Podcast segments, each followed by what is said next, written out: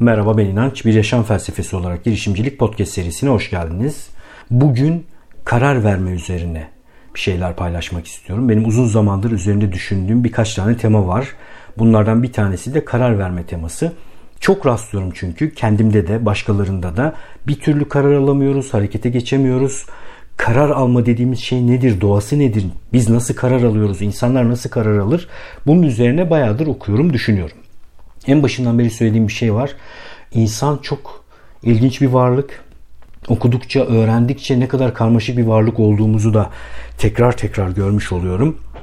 Ve son dönemde ilgilendiğim davranışsal ekonomi bende hem böyle bir yandan insanı anlamış olmanın getirmiş olduğu bir keyif uyandırıyor, hem de biraz üzülüyorum. Yani ne kadar zavallı varlıklarız aslında diye de düşünmeden edemiyorum açıkçası.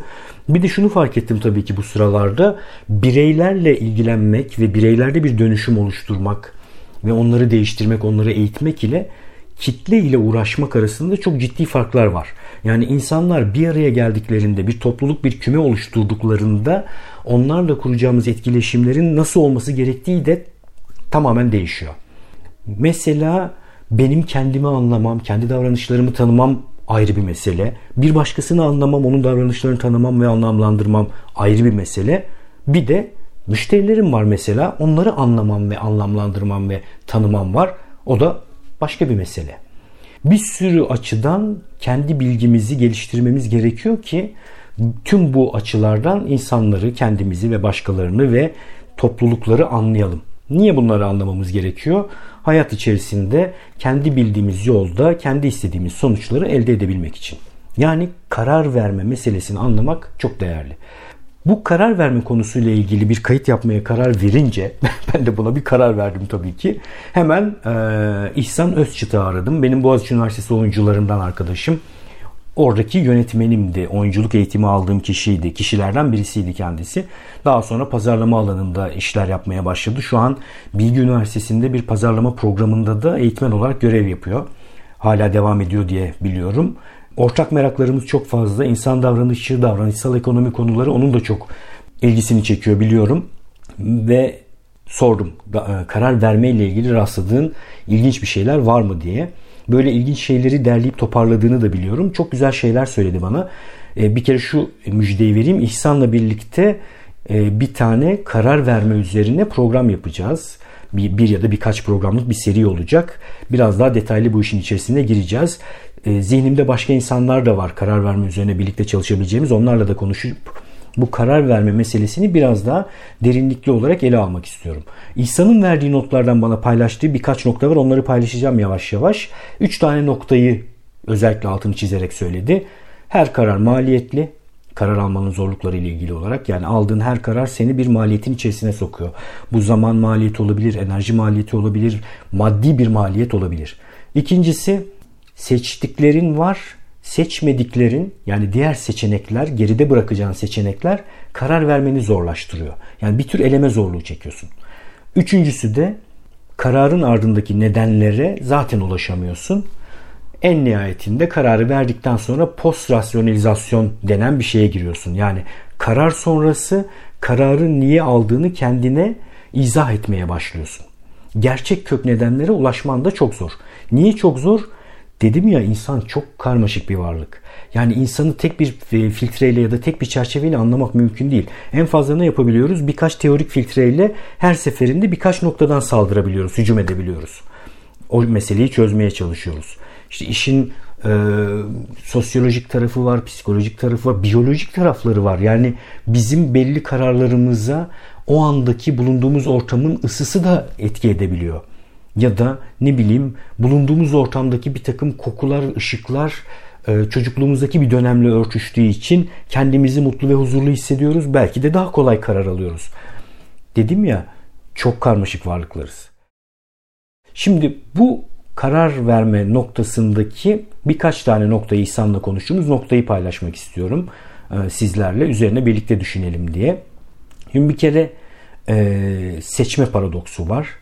Barry Schwartz'ın The Paradox of Choice kitabında ele aldığı bir şey bu.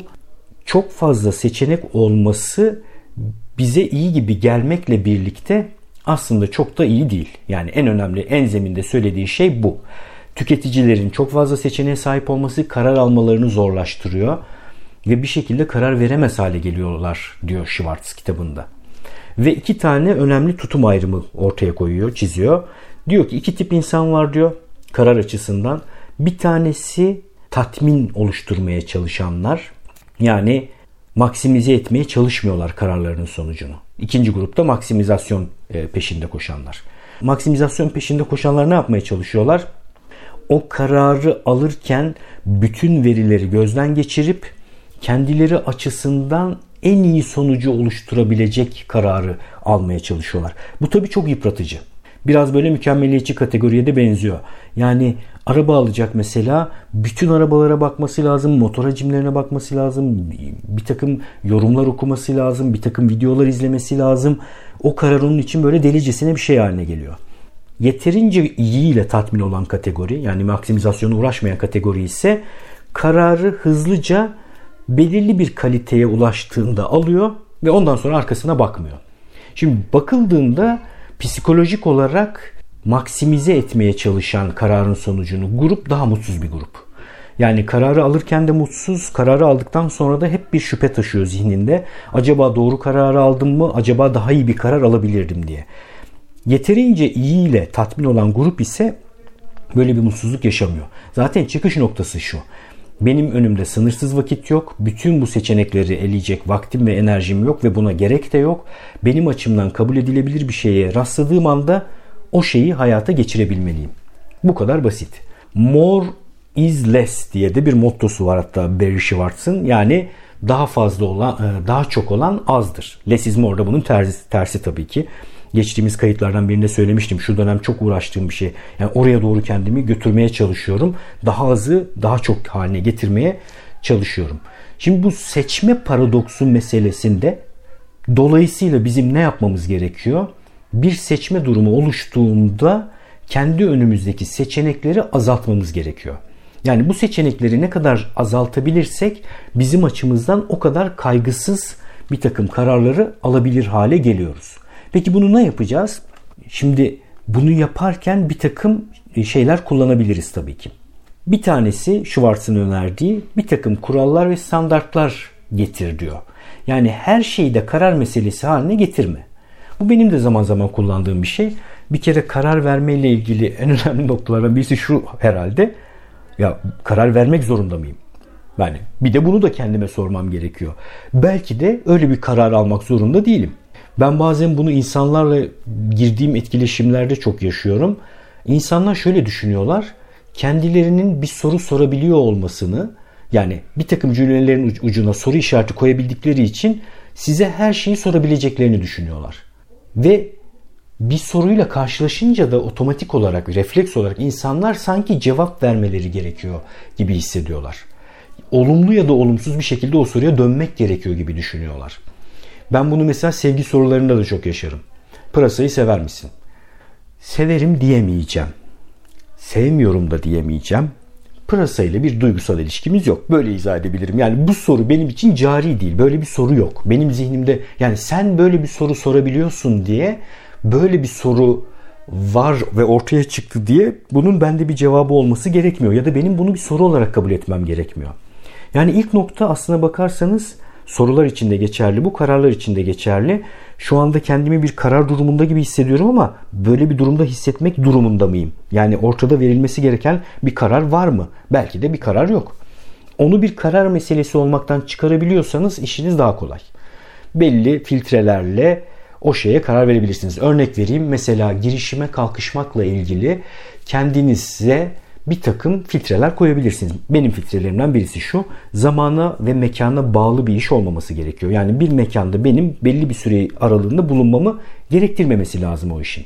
Şimdi ben bana gelen herhangi bir işe baktığımda bu işe gireyim mi girmeyeyim diye karar verirken zaten bu filtreyi geçemiyorsa iş benim için bir karar meselesi değil. Karar vermem gerekmiyor. Siz de kendinize bir takım böyle filtreler oluşturabilirsiniz. Yani bir mesele sizin için karar meselesi olacak mı, olmayacak mı? Önce o filtreleri geçecek ki size ulaşabilsin. Bu çok değerli bir şey. Düşünmek çünkü çok zor. Kahneman'ın, bunu da İhsan söyledi bizim Twitter üzerindeki yazışmamızda, çok güzel bir sözü. Ben bunu bilmiyordum. Çok hoşuma gitti. İnsanlar için düşünmek, kediler için yüzmeye benzer. İkisi de yapabilirler bunu ama yapmak da istemezler. Çok güzel değil mi? Yani kediyi de bıraksan suyun içerisinde kalabiliyor, yüzüyor ama yüzdüğü için mutlu olan bir kedi görmediniz herhalde. İnsanlar da böyle. Karar vermek, düşünmek, soru cevaplamak, bütün bunlar çok ciddi bilişsel yükler. Bizi yanıltan noktalardan birisi de budur zaten. Sosyal medyada bir şey ilan ediyorsun. Sanıyorsun ki senin onu hazırlarken düşünmüş olduğun o deneyimi o kişi de yaşayacak. Yani başlığı okuyacak, altına bakacak, bu içeriğin kimden geldiğini, bağlamı düşünecek ve buradan bütün o senin vermek istediğin mesajları alacak. Deneyin ya, çok basit şeyleri bile. Yani ilanın üzerinde tarih var, tarih sorabilir insanlar size. Ya da bunu sen mi yapıyorsun diye sorabilirler. Eğitim çıkıyorsun mesela, eğitim yapmaya çalışıyorsun. Ya da böyle bir eğitim yapıyor musun diye sorabilirler 20 tane ilandan sonra. Çok enteresan. Yani düşünmek zor, karar almak zor. Birinci nokta o halde bu bir karar meselesi mi? Filtrelerle bunu giderebilir miyim? İkinci nokta, bunu Schwartz öneriyor ikinci noktayı. Birinci noktada biraz benim eklemelerim de var. İkinci noktada diyor ki Schwartz, şükret biraz. Bu çok enteresan, ilginç bir konu. Yani kararı aldıktan sonra kararı aldığın şeyle mutlu yaşamayı, o kararla mutlu kalmayı ve kararını almadığın diğer seçeneklerin oluşturabileceği muhteşem dünyaları hayal etmek yerine almış olduğun kararla neler yapabileceğini düşün demeye çalışıyor. Çok enteresan. Eğer öbür türlü bakarsan çünkü hiçbir kararından mutlu olman mümkün değil. Yani bir insanın bu dünyada kendisi için o anda dünyanın en iyi kararını almış olması diye bir şeyden bahsedemeyiz. Her zaman ama her zaman bir tür bilinmezlik içerisinde insan eylemek zorunda. Zaten hayatını zor yapan şey de bu. Bunu kabullendikten sonra çok rahatlıyorsun ama. Yani ne yapsan zaten bu arada senin için en mükemmelini yapmış olmayacaksın. Çünkü böyle bir şey var mı yani? Böyle bir benim için şu anda en mükemmel davranış şu idi ama ben onu keşfedemedim ve şunu yaptım diye bir şey yok. Gerçekten yok. En fazla ne yapabiliyoruz? En o ana uygun, en optimum falan gibi şeylerden bahsedebiliyoruz. Bu tolerans meselesini anlayınca insan daha rahat hareket ediyor. Tolerans olmadığı zaman insanın hiçbir şey yapması mümkün değil. Yani insanlar size bir takım açıklıklar vermese hiçbir şey yapamazsınız. Selamlaşamazsınız bile ya. Sen ne biçim selam veriyorsun bana der mesela. O ne biçim öyle kaş göz kaldırmalar falan. Niye gülümsüyorsun? Selam niye veriyorsun? Bir şey mi ima ediyorsun? Karar noktası bir süre sonra felç edebilir hale geliyor insanı. Yani çok ilginç. Gerçekten neresinden baksak çok ilgimi çekiyor bu mesele. Karar vermenin ne demek olduğunu anlamak bile zor bir iş. Ne demek karar vermek? Yani tarifini yapmaya kalkışsak bir noktada önümdeki belli seçenekler arasından bir tanesine kendim onay veriyorum. O verdiğim onay sonrasında da o eylemleri gerçekleştiriyorum. Karar bu. Çok ilginç çünkü bunu Schwartz da söylüyor.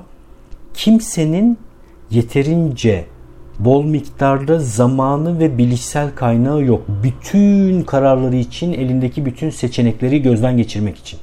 Bu kadar basit. En anlaşılması gereken şey bu. Kısıtlı kaynakların var, zaman ve bilişsel kaynağın. Erişimin olan bilgi alanları da sınırlı. Bu sınırlılıklar içerisinde mükemmel bir karar almaya çalışmaktan ne kadar hızlı vazgeçersen o kadar iyi. Yani bu maksimizasyon mantığı, benim aldığım her kararın kendim için en mükemmel olmasıyla ilgili olan o hırs iptal edildiğinde çok hızlı ilerlemeye başlıyoruz. Girişimcinin tutumu da zaten biraz bu tarafa doğru gidiyor.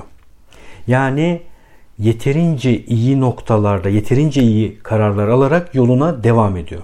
Ben kendim nasıl karar almaya çalışıyorum? Bu bahsettiğim adımları kullanıyorum. Bir, meseleyi bir karar meselesi olmaktan çıkarmaya çalışıyorum. Neden? Çünkü şöyle düşünelim. Benim belli filtreleri düşünmek için bolca vaktim olabilir. Yıllar içerisinde yavaş yavaş o filtreleri biriktirebilirim.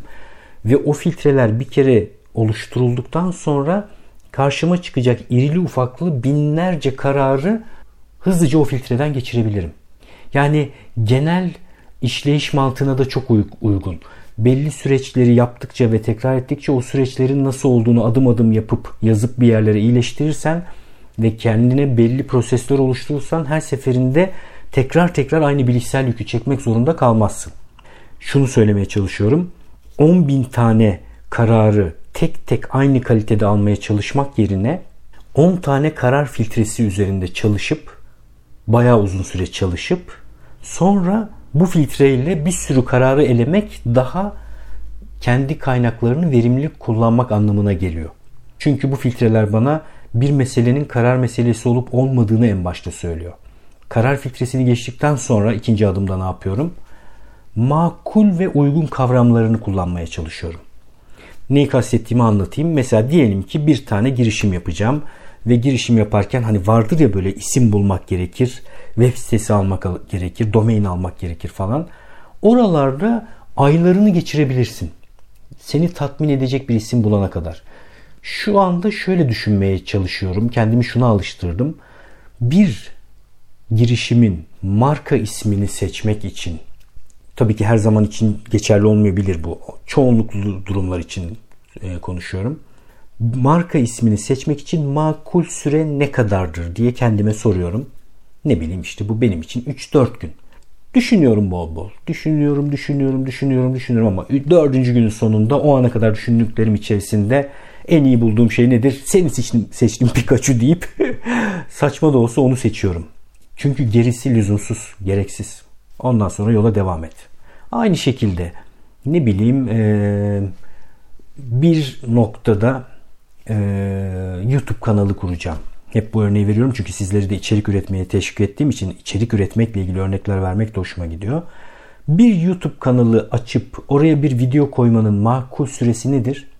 En fazla ne kadar olabilir? Makulden kastım yani hani çok hızlı da hareket etmediğiniz, aşırı yavaş da hareket etmediğiniz makul süre bir hafta. Yani ben bir YouTube kanalı kurmaya karar verdim diyelim ki videomun oraya çıkmasının süresi bir hafta. Sonra ne yapıyorum biliyor musunuz? Bu bir haftanın önündeki her engeli Tazmanya canavarı gibi uçuruyorum. Yani o kamerayla mı çekeyim, bu kamerayla mı çekeyim? Püşt, hemen bir tane sadece cep telefonuyla çek. Bir tane kaliteli karar al, bütün kararları iptal et. Sadece cep telefonuyla dış mekanda çekeceğim. Süresi 20 dakika olacak. Bitti. Yani süresi kaç dakika olsun? Ya ne önemi var? At. Bütün safraları at. Yani önerim şu. Ne yapmak istiyorsan onun kararını verdikten sonra uygun ve makul bir takım şeyler düşün. Karar süreleri düşün. Ne kadar sürede bu kararı alırsam uygun de ve makuldur olur de ve bu kararı ona göre al. Başka kullandığım bir nokta karar süresinde araştırma süresi. Çünkü belli kararları alırken veri toplamamız gerekir ya. Araştırma için de belli bir süre vermezsen bir süre sonra hep araştırırken buluyorsun kendini. Yani bu açma ve kapatma modu kaç bölüm önce bahsettiğimi hatırlamıyorum. Bahsetmiş olduğumu hatırlıyorum. Bir takım şeyleri, unsurları ve fikirleri önce açıyoruz. Açma modunda yaşıyoruz. Sonra kapatıp daraltarak gidiyoruz. İşte bu araştırma ve açma modunu da yine makul sürelere bağlamaya çalışıyorum. Yani yaz tatili yapacaksın. Hangi evde kalacaksın yaz boyunca? Bir ev kiralayacağını düşünelim. Ne kadar süre araştırayım diye düşünüp makul bir süre verirsen rahat edersin. Çünkü hiçbir zaman en mükemmel evi bulamayacaksın ve hiçbir önemi de yok. O kararı aldıktan ve o eve gittikten sonra da artık sağına soluna başka evlere bakınma. Keyfini çıkarmaya çalış. Yani araştırma süresi vermişsin kendine. Bu süre içerisindeki en optimum kararı almışsın. Sonra o eve yerleşmişsin. Birlikte ailenle tatil yapıyorsun. Keyfini çıkarıyorsun. O noktada hala sağda solda bir takım evlere bakarak ya bak tüh bu evi de kiralayabilirmişiz. Bu sitede de kalabilirmişiz diyorsan yanlıştasın. Meseleyi hiç anlamamışsın demektir. Yani böyle bence yaşamı da hiç anlamamışsın demektir. Çünkü karar demek en mükemmele ulaştım demek değil ki zaten. Benim için makul ve uygun bir süre. Öğrenme çıkarmak istiyorsan öğrenme çıkar tabii ki. Bir daha araştırma yaparken şunlara da bakayım ya da süreyi bir gün daha uzatayım. Öğren geç. Ondan sonra sağa sola bakınma. Karar verdikten sonra Schwartz'ın söylediği bu şükretmek. Yani kararınla birlikte keyifli bir şekilde vakit geçir. Araba satın almaya karar verdin. Araştırma süresi verdin kendine. Arabayı satın aldın. Oturdun. soldan pencereden de gelen geçen arabalara bakıyorsun. Ya ki şunu mu alsaydık, bunu mu alsaydık diye. Ne kadar yanlış anlatamam. Böyle işte yani karar meselesi gerçekten çok ilginç. İnsan çok ilginç, karmaşık. Yani ben nasıl karar alıyorum? Hangi kararları almalıyım? Karar almalı mıyım? Kararı ne kadar sürede almalıyım? Alırsam ne olur? Almazsam ne olur? Milyon tane soru sorabiliriz böyle. Umarım benim bu kendi kafa karışıklığımı gidermek üzere seçmiş olduğum birkaç tane ilkenin size de yararı olur. Bir sonraki bölümde karar üzerine konuşmaya ve düşünmeye devam edeceğiz. Görüşmek üzere. Benim için çok keyifli oldu. Umarım sizler için de keyifli bir yayın olmuştur.